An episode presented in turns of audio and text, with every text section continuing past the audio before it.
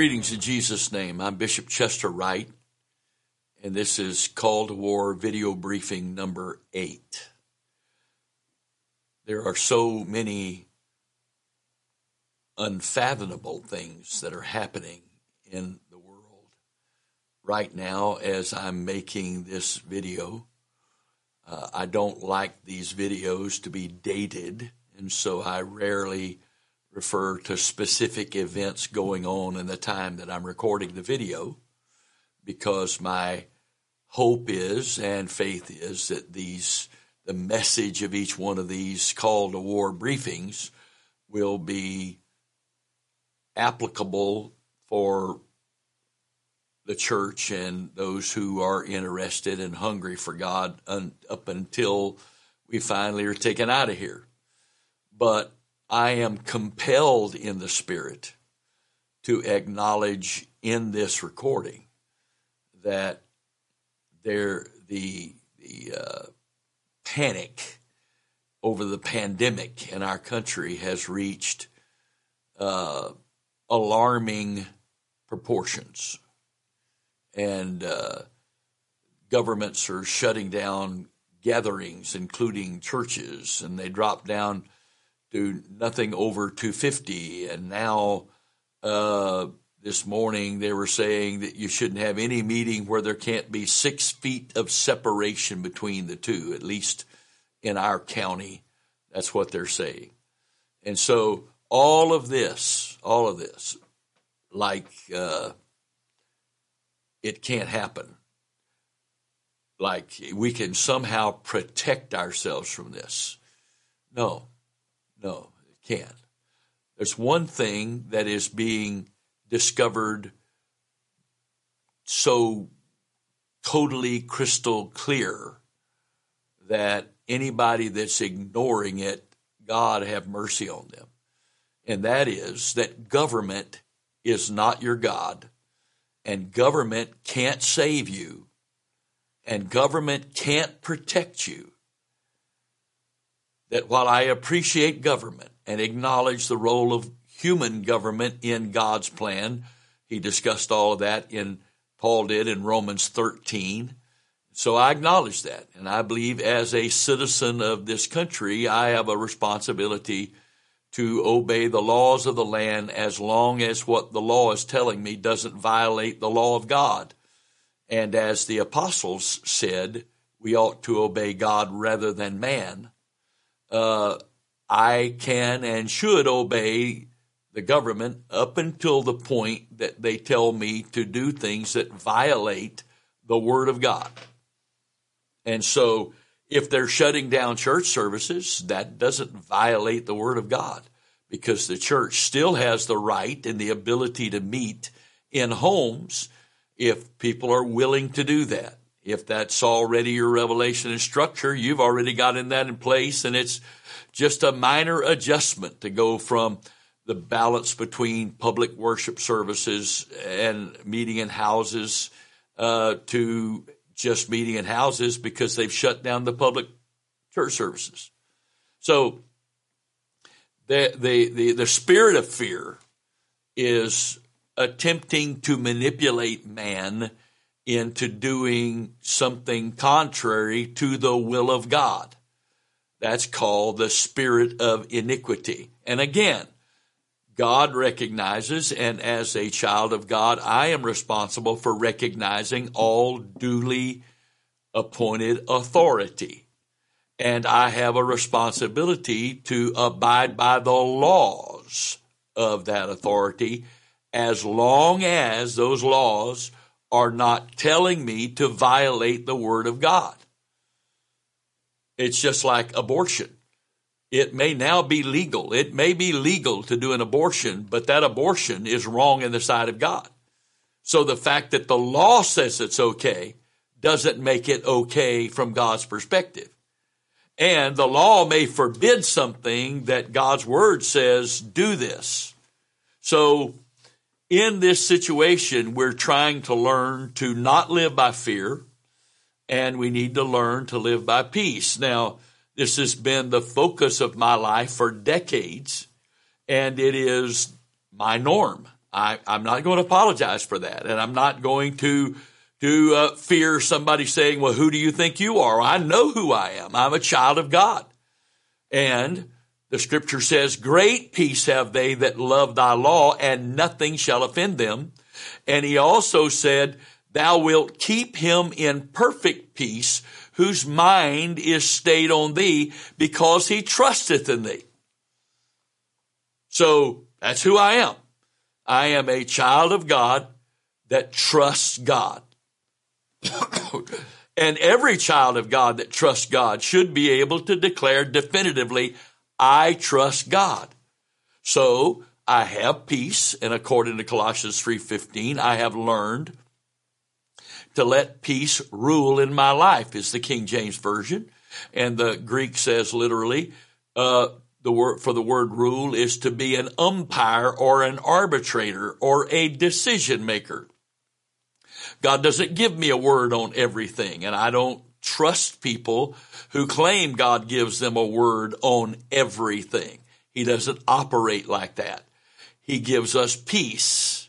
He gives us a word for specific things of importance to Him and his plan and purpose. The rest of the time, he tells us to let his peace be our umpire, our arbitrator, our decision maker. Well, I can't, peace can't lead me. I can't follow my peace uh, if I don't have peace and I have to cast all my cares to have peace. First Peter chapter 5. I have to uh, let all my requests be made known with thanksgiving so that I don't have any anxiety, so that the peace of God, which surpasses all understanding, the answer to the question why, shall keep, guard, and preserve my heart and mind. So the peace of God guards my heart and mind and guards my life. And if I allow peace to be my umpire, my decision maker, if I learn to follow my peace. I have peace. I don't have fear. Peace and fear cannot coexist in the same heart and life. They do not. If I have fear, I do not have peace. If I try to tell myself, well, I'm afraid, but I really have peace, then I'm lying to myself. And in the situation we're in right now, the most awesome thing about all of this is that everybody, if you're being honest with yourself, already knows whether you have fear or whether you have peace. Now, for the believer, if I have fear and not peace, now I've got to make this decision. Does God love me? Because there's no fear in love, because perfect love casteth out fear.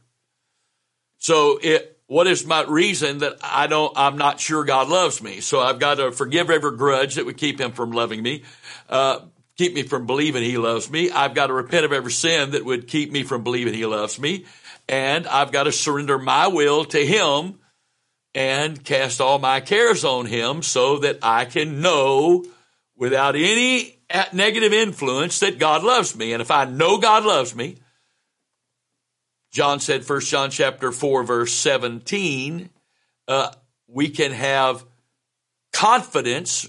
The Greek, the King James says boldness, but the Greek word is confidence in the day of judgment. And the Greek word there is K-R-I-S-I-S, from which we get the English word crisis. This is a day of judgment. It's a day of crisis. And it, the, these days of crisis, that precede the ultimate judgment is for me to see myself, to see where I am, to see where I am in God, to see what my life is. What is my priorities? What am I doing? I say I'm a Christian, but there is fruit of Christianity, love, joy, peace, are three of the nine evidences of the Spirit of the Lord both filling our lives and governing our lives. That's what the Greek word translated spiritual means. For instance, in Galatians 6 and 1, the word spiritual. and other places where the word spiritual is in the New Testament. Most of those, the Greek word there, according to Thayer's, has two definitions. One, one is that we are to be filled with the Spirit.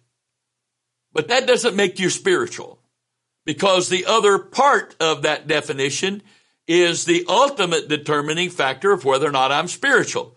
It is to be governed by the Spirit. That means God is in charge 24 7. And I can be full of the Spirit and be carnal because I'm two minded. I'm two spirited. I'm double minded. And the Greek word there is literally two spirited. I'm trying to live by my flesh and I'm trying to live by the Spirit. That's double minded.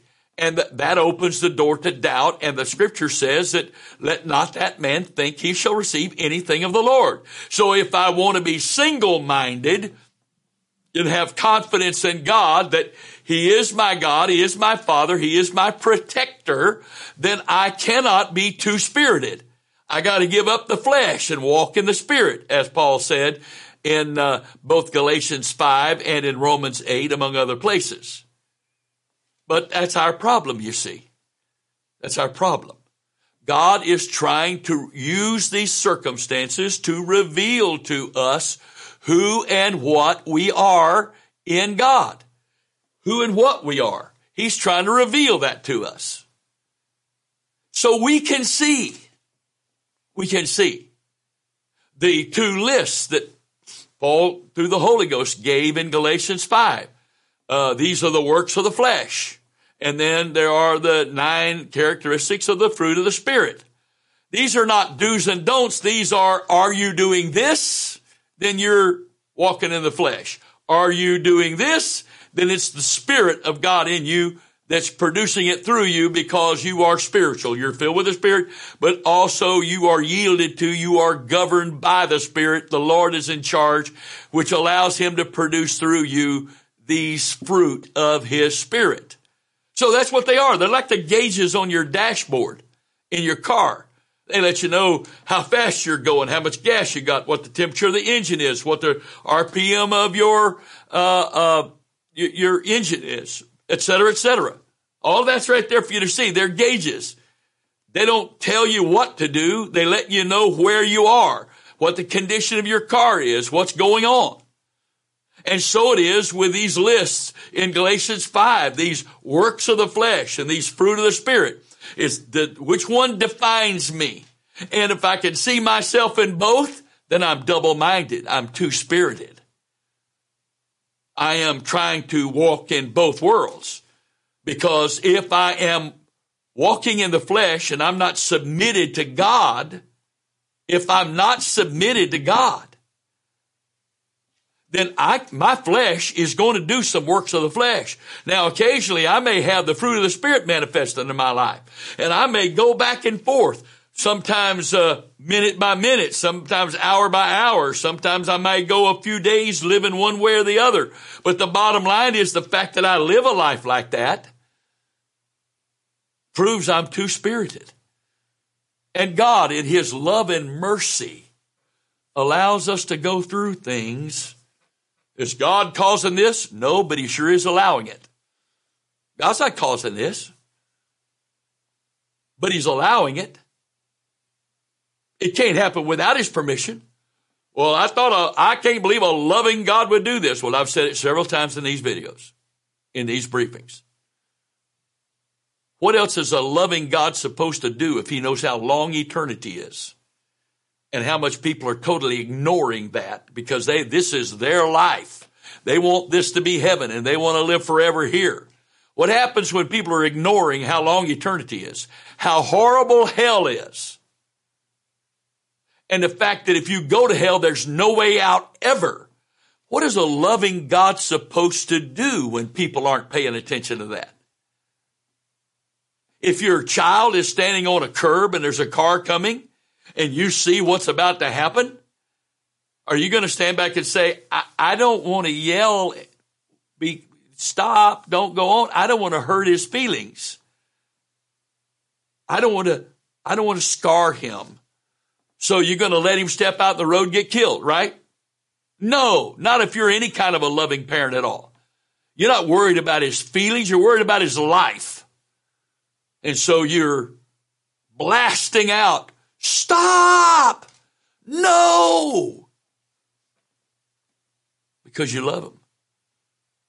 So God, our loving, kind, merciful, gracious, heavenly Father, is not going to stand back and let us stand, step out into the traffic of eternity and be killed forever. Because going to hell is the second death. He came to give us life, not death. But what do you do when the people you died for and the people you love aren't paying attention? When they do pray, all they're praying about is asking you to make their temporal life better. Take away this pain, move this problem, fix this pressure, give me this, stop this, do this. And it's all about here and now. What are you supposed to do if you're a loving God? And that's exactly the way people are living. What are you supposed to do? Well, apparently, you're supposed to allow their whole world to be turned upside down. People who want, don't want to know where can I go? What can I do? What am I going to eat? Where am I going to get any toilet paper? what can I do? What can I do? Uh, are we going to have church or how can we have church or uh, uh, uh, uh really? Really? Seriously?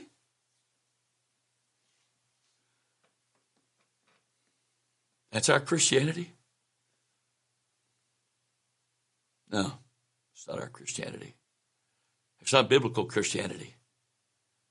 I cast all my cares on Him because He does the caring. I surrender my life to Him. I don't have any problems. They're His problems because I've given them all to Him. I've let go of them. I don't know how to fix them. I don't know what to do. I've given it to Him because He's my loving Heavenly Father. The only thing I control, can control is my decision. I cannot control the outcome of that decision. You can make your own decision, but you can't make what you decide happen. You can't do it.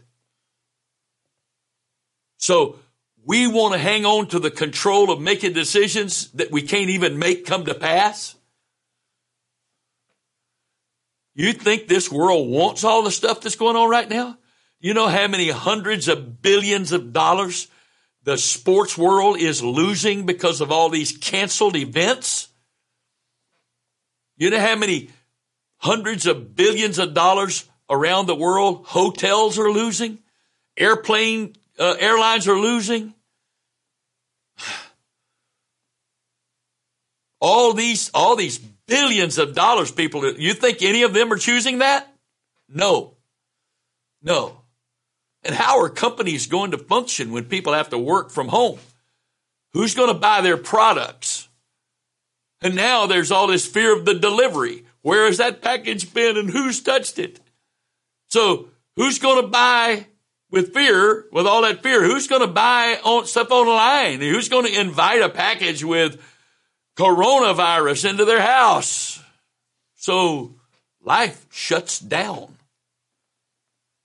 And some places are scrambling to stay open. Restaurants are moving tables out of their dining room so they can put more space between the tables so that people are not so close together. Really? Seriously. That's going to fix it? Huh. You got to put gas in your car. Are you going to wear rubber gloves all the time? Because who touched that pump before you?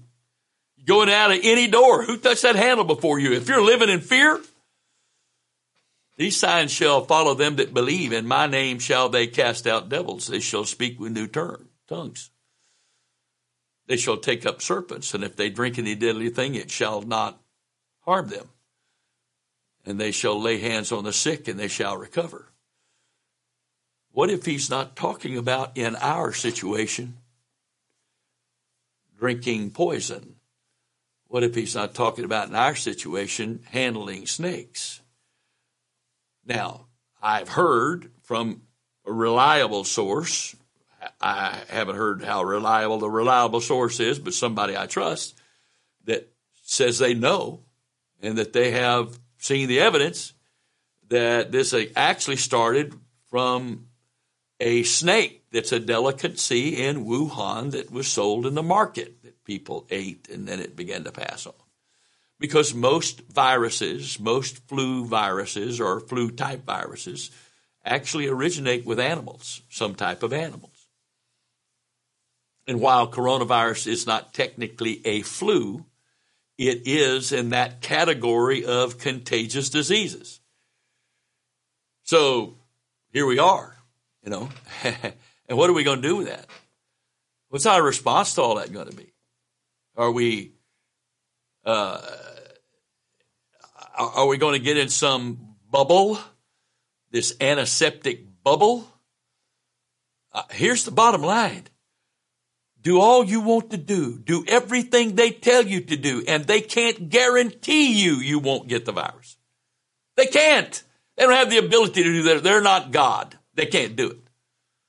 Lock every one of us away in some kind of uh, isolation cell and purge that cell and scrub us down with acid individually. And they can't guarantee you're not going to get this virus because they're not God. So, what do we do? What do we do? Well, how about this? Second Chronicles chapter 7, verse 13 and 14. If you've been paying attention to what I've been teaching and posting lately, this isn't the first time you've heard this verse. If I shut up heaven that there be no rain, if I, God, shut up heaven that there be no rain. And if I, God, command the locust to devour the land, or if I, God, send pestilence, diseases among my people, if my people, which are called by my name, shall humble themselves and pray and seek my face and turn from their wicked ways, then will I hear from heaven and will heal their and forgive their sin and will heal their land. I can't believe that you'd say a God of love would do this. I didn't say it. I didn't write that. He did. He spoke this. In fact, in the context, this is spoken by God himself. Right. It's recorded as God talking. If I, God, shut up heaven that there be no rain. Man can't do that. And if I, God, command the locusts to devour land, man can't do that. Or if I, God, send pestilence among my people, man can't do that. If my people, which are called by my name, shall humble themselves and pray and seek my face, turn from their wicked ways, then will I hear from heaven and will forgive their sin and will heal their land. So, what's the purpose of all this? a loving God loves us so much, he is going to get our attention because he didn't die for you to live in this life. And he didn't die for you, for, for me to have heaven on earth. He didn't die for that purpose. He didn't hang on the cross, give his life in exchange for ours, paying the penalty for our sins to give us a better life here. He didn't do that. He died for our eternity. And it's love. We know the verse, John 3:16. If for God so loved the world that he gave his only begotten son that whosoever believeth in him should not perish but have everlasting life. And it's not talking about not dying here. it's upon an unto man wants to die. The Lord did not come to prevent death from happening to us here. Now, when he said perish, he's talking about eternal death. The second, excuse me, the second death. That's the death he's talking about. He's not talking about this. The Bible says, precious in the sight of the Lord is the death of his saints. He has no intention of keeping you and I from ever dying here, except for those that will be alive at the rapture. And none of us know exactly who that is. I have faith. I believe that I'm going to be alive to rapture. I believe this thing is winding up that quickly. And I'm 74. But if I don't, I'm just going to try to die pleasing God. Because perishing is not about perishing here. It's talking about perishing there. And dying here is not the issue. Paul said, for me to live as Christ and die as gain. Now, why is it most Christians don't have that attitude? Because we don't know God like Paul did. Not because we can't, because we don't want to. Because we're trying to fit God into our life, and He's saying, What life? You came to me, I forgave you, I paid the penalty for your sins, and the idea is for you to become a part of my life not for me to become a part of your life. But that's the way it is, isn't it? We want God to become a part of our lives, which means we keep living our lives and now He's a part of it. Now, for many, it's kind of like getting married. I was single and now I'm married, but I'm still me. And let me tell you, a marriage that doesn't get along very well is where the guy that was running his life before he got married thinks he doesn't ever have to talk to his wife about what's going on. He has a right to make his own decisions. Yeah, no problem. Go ahead. See how it works for you. Because your wife's not a slave, she's a human being. And women were created second. and I don't know about you, but I usually do something better the second time than I did the first time. And I'm not saying that God didn't do it well the first time when He created man, but He created woman second. And she's a whole lot more complex than we are, men. And you think you're going to be able to do that? No. So here we are. We, our Christianity is like getting married to us. We were single, now we're married, but it's still us. So we're still living our own life our way, do our own things. No. When I got married, my life changed. My priorities changed. My focus changed. When I was single, I didn't belong to anybody but me. But now the Bible says I don't belong to me anymore. Her body's mine, but my body is hers. Amen. So therefore, if that's the type of our Christianity, I come to God. I'm not just adding God to my life. He's adding me to his life. I'm not just adding God to my plans making room for God in my plans. I'm, he's making room for me in his plan, except he already had that room made before the creation of the earth. He had already foreknown all of us and made a place in his plan for all of us. Question is whether or not we're going to abide by that, whether we're going to fit into that, whether we're going to do his will and surrender to his plan for us. We've got a plan for God. He's going to help us do this and help us do that. Hogwash. It is not His plan to help you and I do what we want done. God's going to help us. No, He's not going to help us. He will help us do what He wants to do. And He will help us do what we're supposed to do in Him. But He's not going to help us do our thing. We're on our own.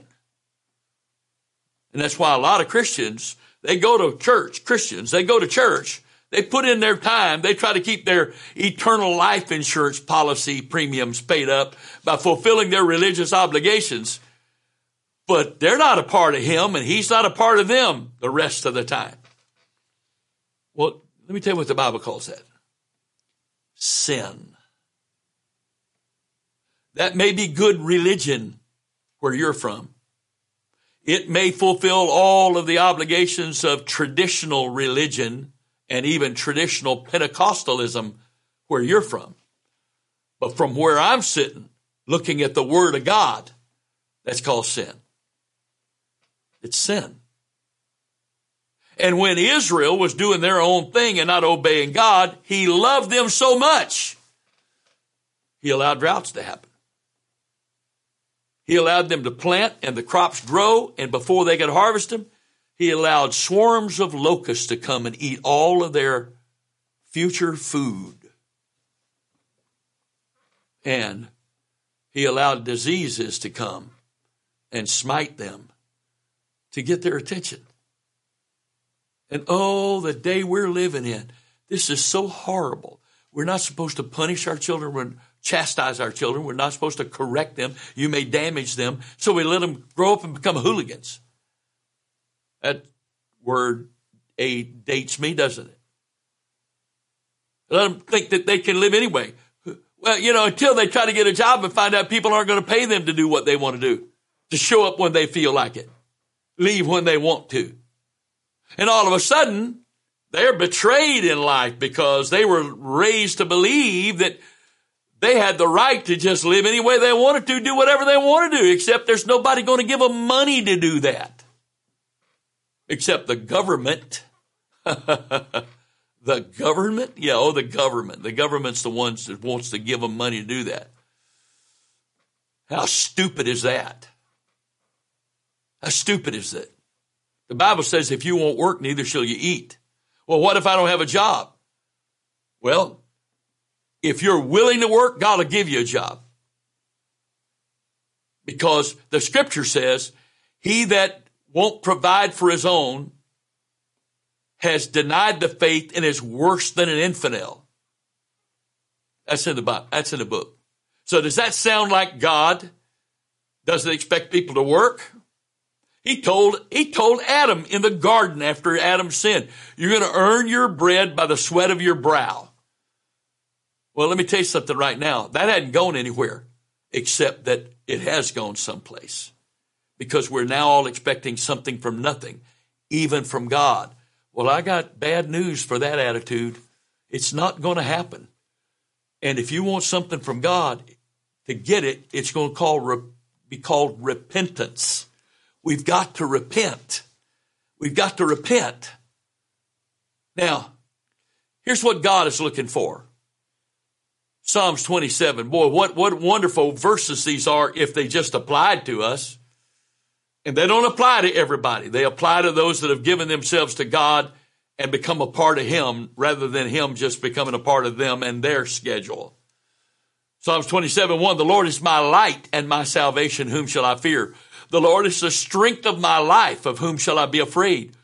Hello? What does that sound like?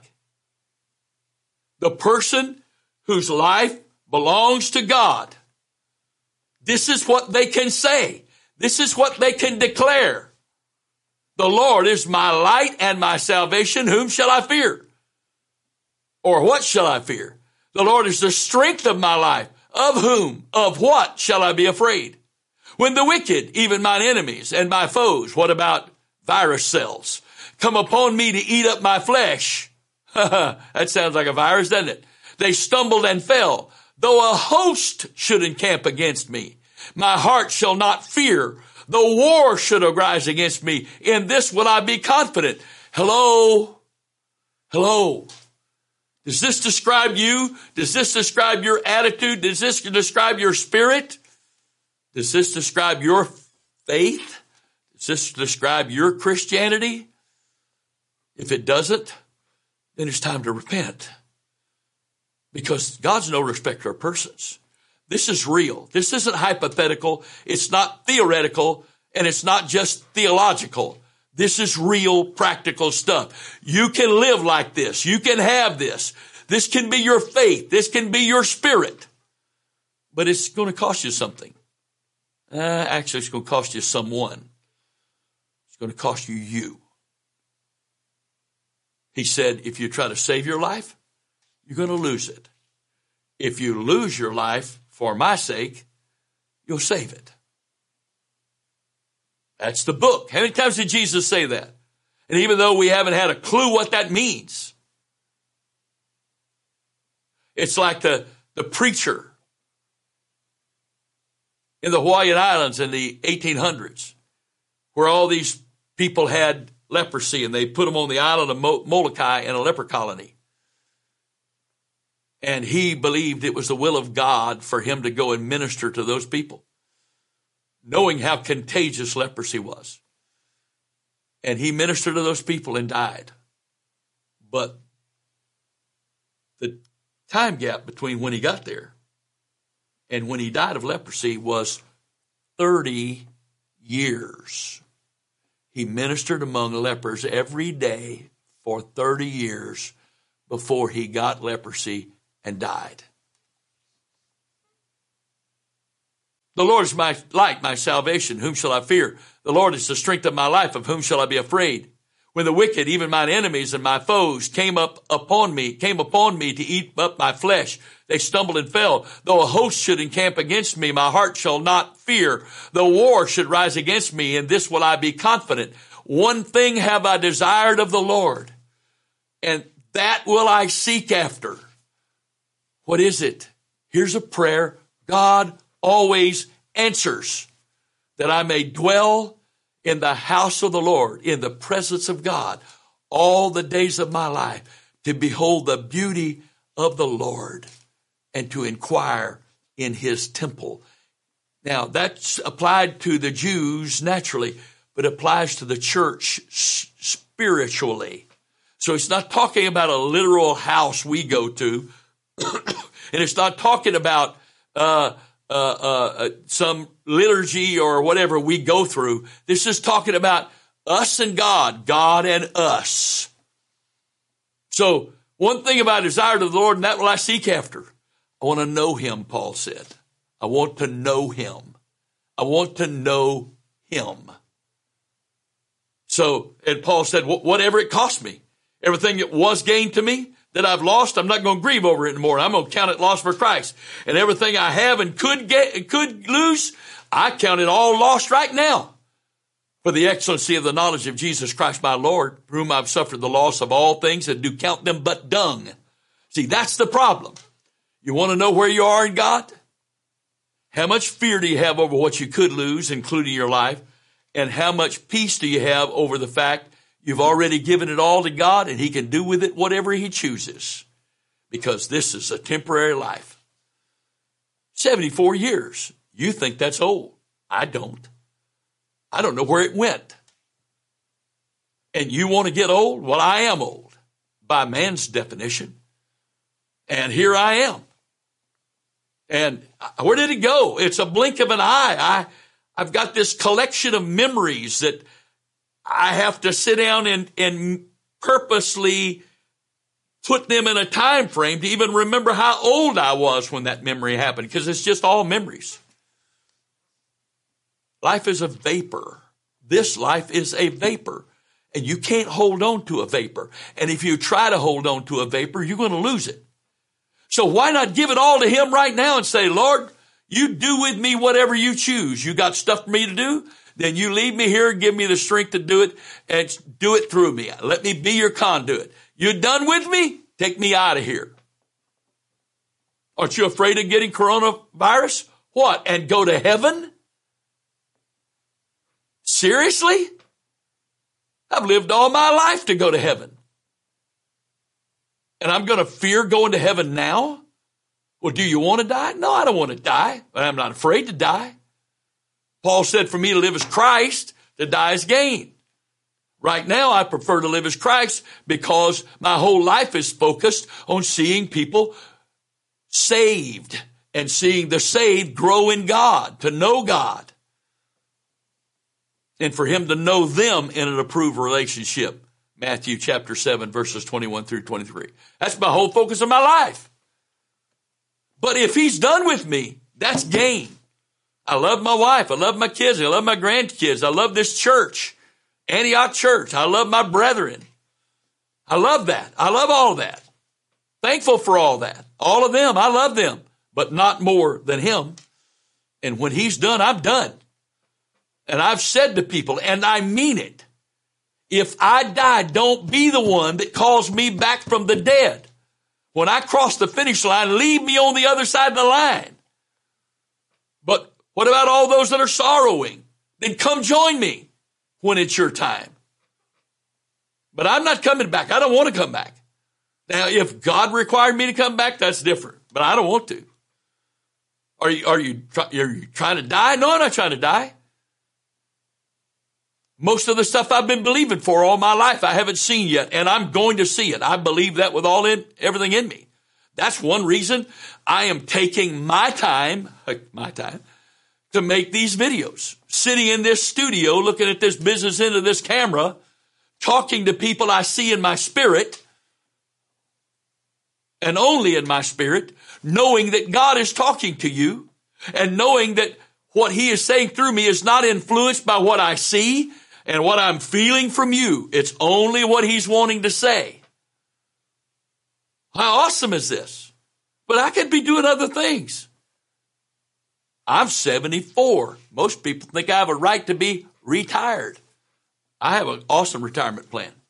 Streets of golds, mansions, fellowship with Jesus 24 7. What, what, what an awesome retirement plan. I'm not being facetious. I mean every word of it. So why am I, what, what am I going to be afraid of here? The Bible says the Lord is my helper. Paul said it quoting the Old Testament. The Lord is my helper. I shall not fear what men will do unto me. Even men who in, unintentionally cross the red, yellow line and hit me head on, or even people who unintentionally put their hands with virus on it, on a doorknob that I touch. I'm not going to fear what man's going to do unto me. And according to the government, the only way I get this is from other people. I'm not going to fear them. Why? I have the Lord. And I, I make those statements and people say, so you believe nothing's going to happen to you. I didn't say that. It doesn't matter if something happens to me because it will be his will for me. And I trust him. He loves me and I trust him. And he is in control of my life. Now, maybe the only one in control of your life is you, and therefore you're terrified. But I gave up all the control of my life to Him, my Father, who is in heaven, ruling over all this. And there is nothing that can be done to me and nothing that can happen to me except by His permission. If the devil could have killed me, he killed me a long time ago.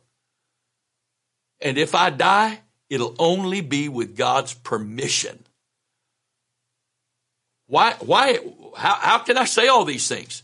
Because how else is the world, church supposed to go out into the world and preach the gospel to every creature if we're afraid of those creatures? They're going to persecute me. They're going to kill me. They're going to give me a virus. They're going to steal from me. They're going to beat me. So, I don't belong to me. And I look what happened to Paul. And am I better than Paul? No, I'm better than Paul. I look what happened to the man Christ Jesus. Am I better than the man Christ Jesus? No. I look what happened to all the apostles. Am I better than the apostles? No. So I'm going to pray and ask God to protect me from the very things that that happened to him that happened to the apostles.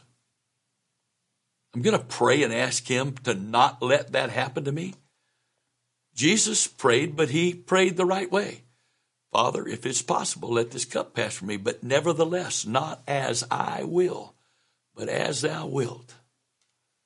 So one thing have I desired of the Lord, that will I seek after, that I may dwell in the house of the Lord all the days of my life, to behold the beauty of the Lord and to inquire in his temple. For in his time, in the time of trouble, he shall hide me in his pavilion.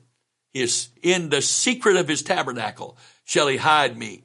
He shall set me upon a rock. And now shall mine head be lifted up above mine enemies round about me. Therefore will I offer in his tabernacle sacrifices of joy. I will sing, yea, I will sing praises unto the Lord. That's exactly how Stephen died.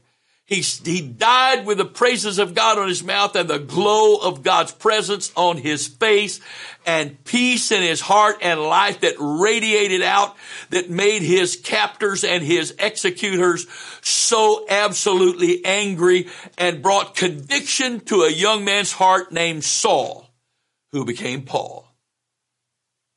Because it's one thing to show people how to live.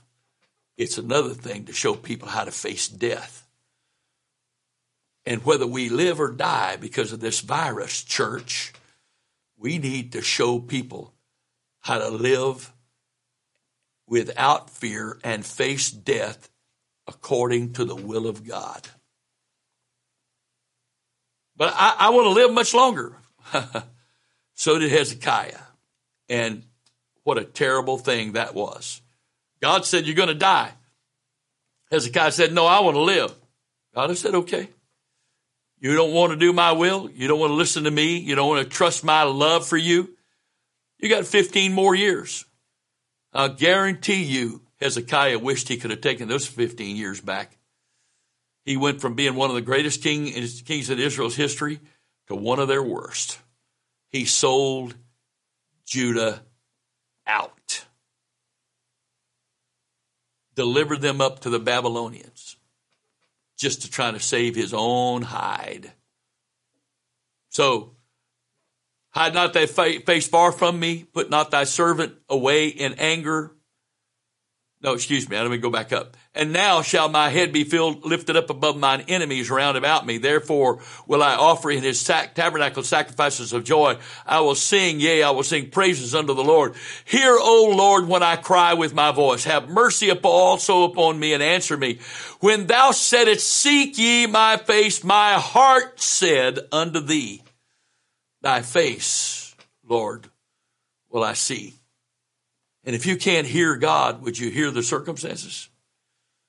If you can't hear the voice of God calling you to prayer, can you hear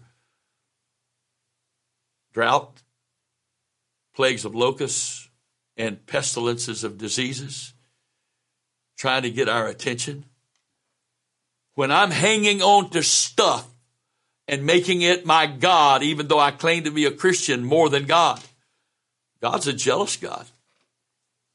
And he loves you and I so much. He just starts taking stuff. Said, You want me now? You want me now? You want me now? Because ultimately, as Paul discovered, to have him, I have to count everything as lost for Christ. Those aren't just little words or nice sounding words by this superhuman called Paul, this half human, half angel Paul. No, he was very human.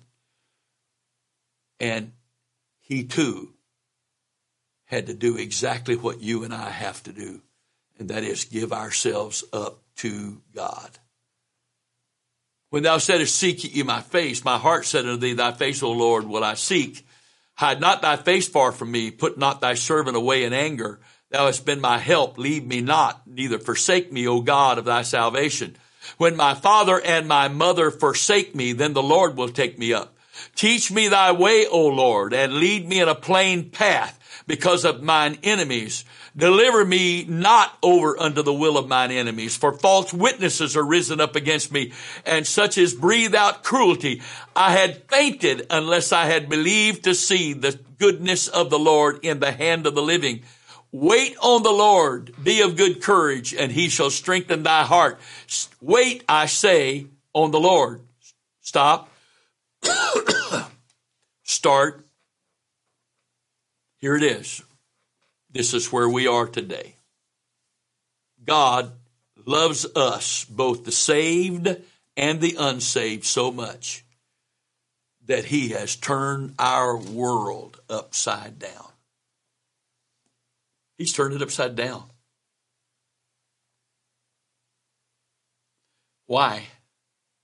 Because He's heard the cry of those who have completely given themselves to Him God, whatever you've got to do to save this world, do it. Whatever it takes, God, save this world. Don't let this world face the seven years of wrath and then eternity without something happening to get their attention. And oh, how angry that makes the idolater. Oh, how angry that makes the worker of iniquity. Oh, how angry that makes the one that wants to be in control and refuses to give up their life in trust to God. How angry it makes them. So be it. But it's happening anyway. And myself and many others have been praying for years. Whatever it takes, God, whatever it takes. When God got ready to deliver Israel out of bondage in Egypt, the Hebrew children, out of bondage in Egypt, what did he use to get that done? He used plagues and diseases to finally set his people free. And I know the world is, would hate, is, hates this. I know they do. And I know that if I was being interviewed right now, they would think I had lost my mind. Yeah, I have. Not just my mind, but my heart, my soul, my mind, my strength. Lost all of me because I lose my life willingly that I might find it. Because he said, if any will be my disciple, let him come after me. Deny himself daily, take up his cross, and follow me. So if I'm going to be his disciple and follow him, I've got to Luke 9:23, I've got to disavow ownership of myself. I've got to deny myself, take up my cross daily. My cross, cross is not a place of comfort. Cross is a place of death. Constant dying out to. And follow him. And those that don't believe that are not his disciples. And those that are not, by the grace of God, doing everything they can to be submitted to God and live like that, they're not saved.